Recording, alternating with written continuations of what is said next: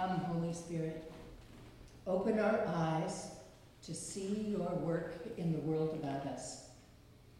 Open our ears to hear your truth.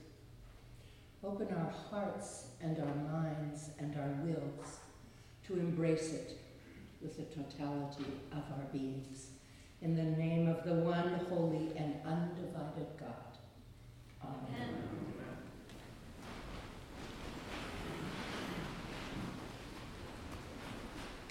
As you know, our collect sets the tone for the lessons that are going to follow.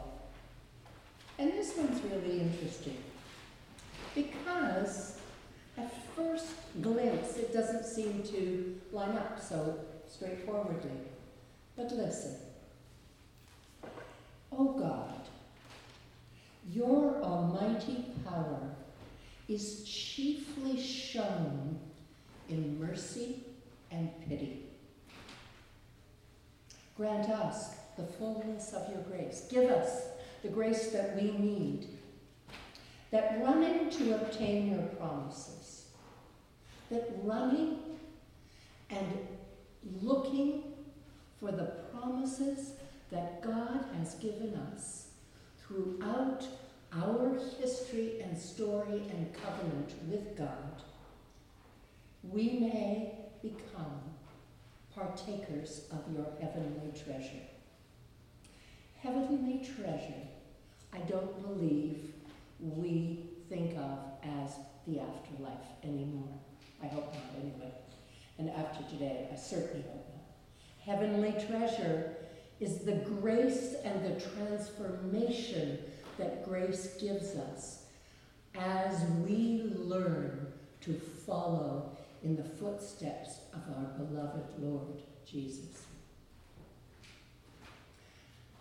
The really interesting thing about this is that our Bible, our Old Testament, Hebrew scriptures, and New Testament are full of terrible things that people do to one another. Beginning, of course, with Cain and Abel. Right from the get go, we as humans create other. Because we have to build our huge egos and work to survive. And our knee jerk reaction in terms of survival is over against one another. That's a human tendency. And God it.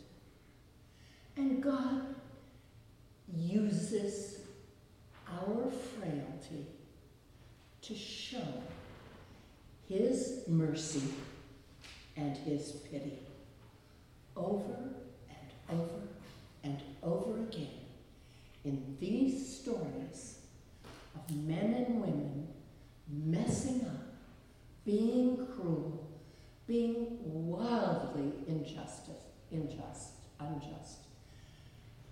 Over and over again, our human reality is shown in the stories of our scripture and over and over again, God beckons, calls, points, pleads, and promises to help us grow and change, to help us be filled with grace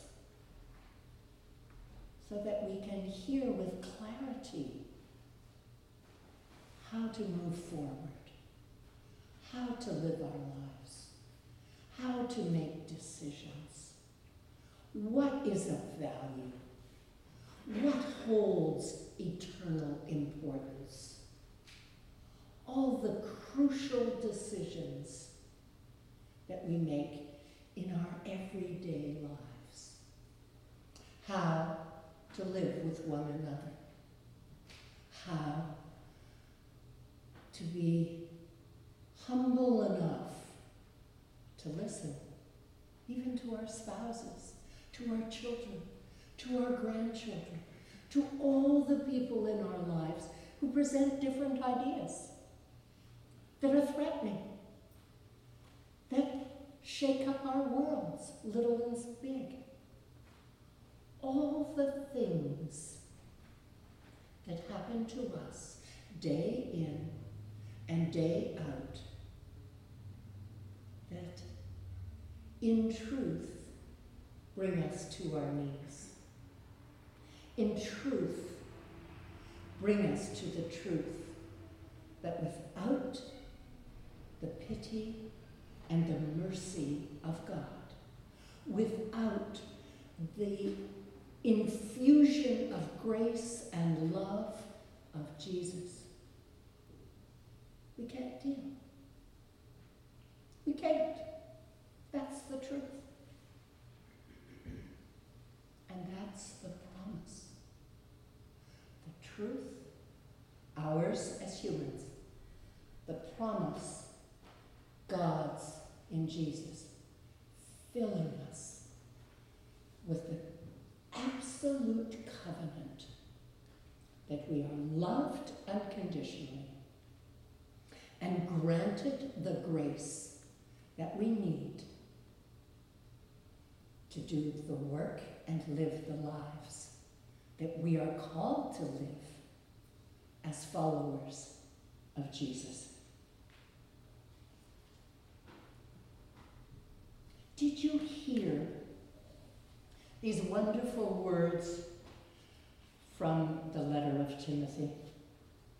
But as for you, the scripture says, man of God, I will change it to child of God.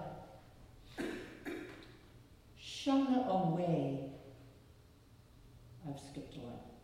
Shun away from all of the distractions of our earthly temptations.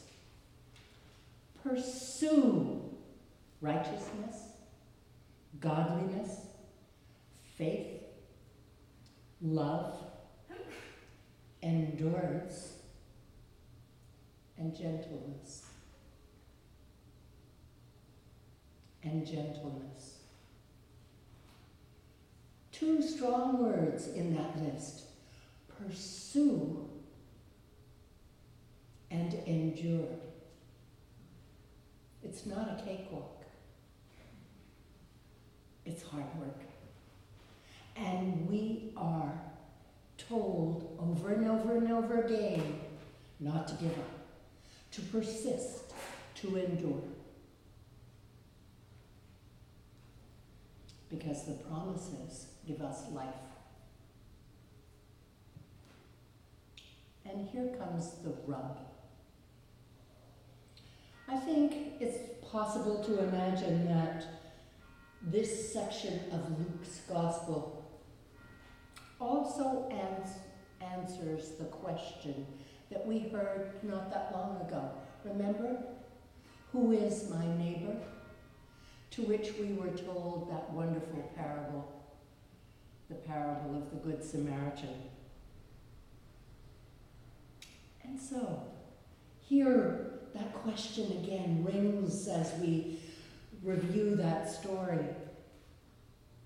Listen for an interesting surprise, I think. There was a rich man who was dressed in purple and fine linen, and who feasted sumptuously every day. And at his gate lay a poor man, Lazarus by name, covered with sores, who longed to satisfy his hunger with the stuff that fell from the rich man's table. The interesting thing right off the get-go is what do we know about the rich man? How, oh, do we know his name? Uh-uh. We know about his finery. But the really interesting thing is when Jesus is speaking to people who want healing throughout all of the Gospels, They are named, or he asks them what their name is. And in this, of the two people, the only one named is the poor, homeless guy who has, is covered with sores and has no place for respite. He is named. The rich man continues throughout the story unnamed.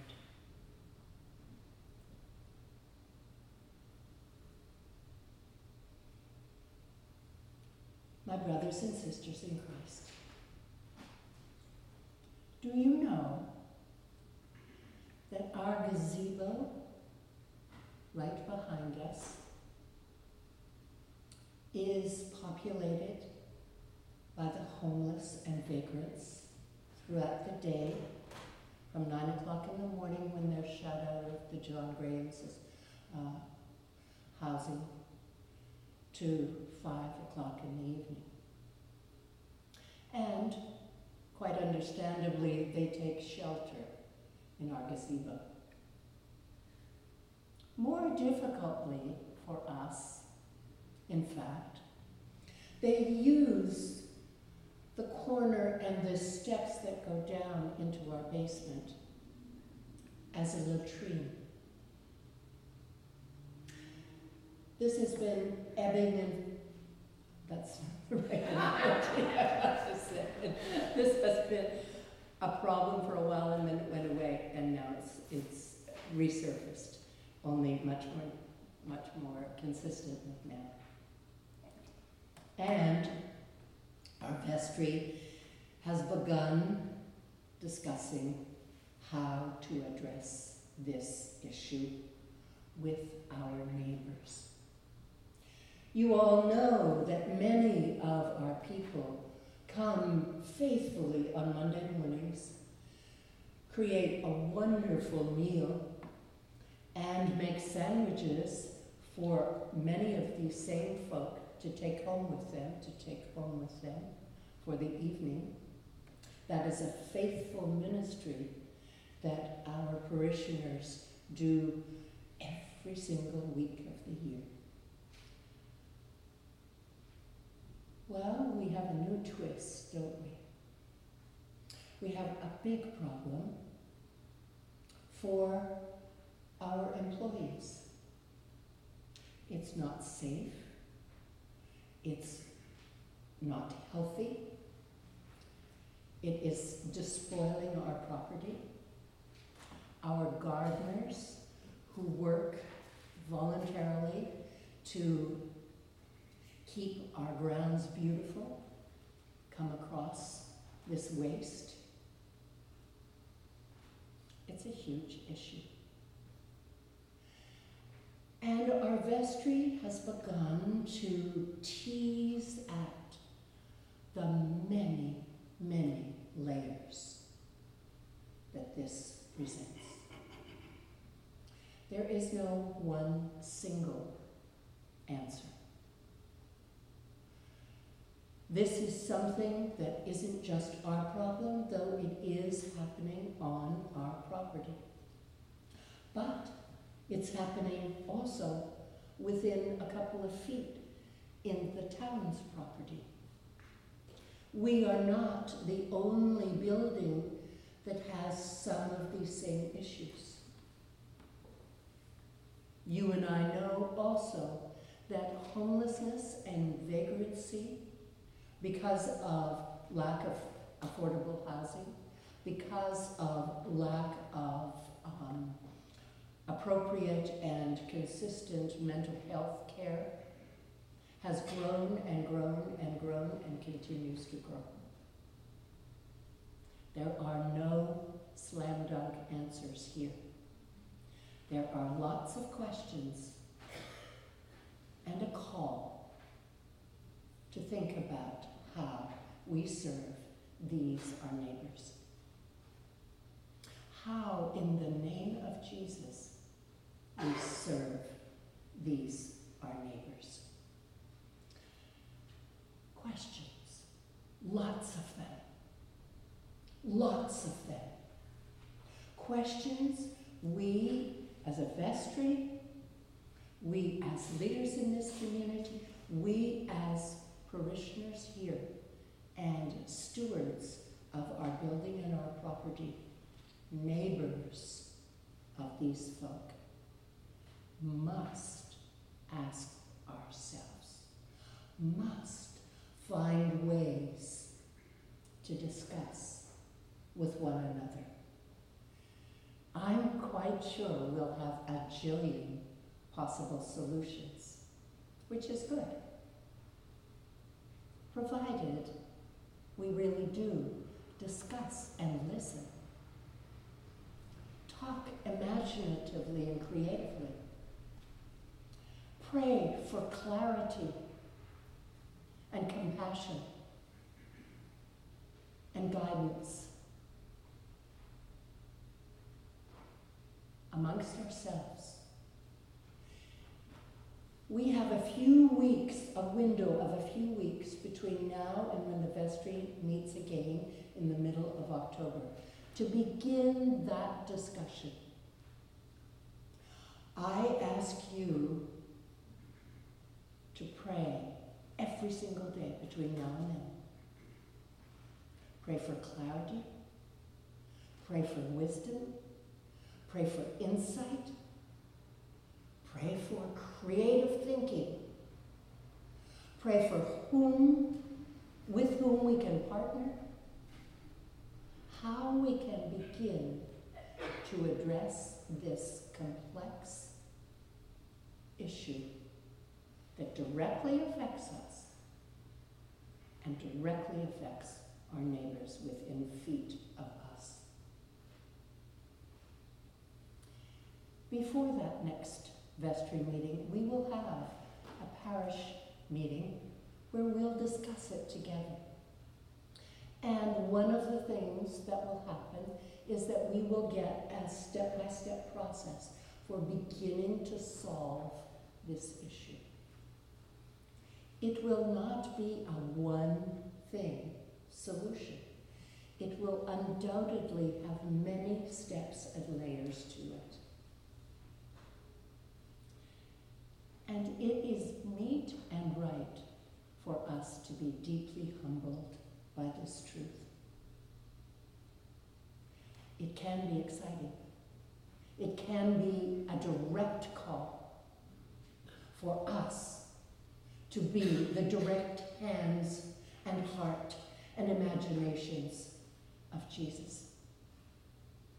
That's our call. That's who we're called to be. That's who we know we can be. As we are humble to recognize our limits and our absolute, absolute and utter need for the grace of God, the imagination of God, the endurance of ourselves, gentleness, all the promises that God has for us as we turn to God daily, each of us. One person can't do it alone, even a couple, even three or four or five or six. It will take us all. And the good news is we're all here. And the good news is we all know the truth of God, the mercy of God, the grace of God, and the promise to use us creatively and beautifully for his sake.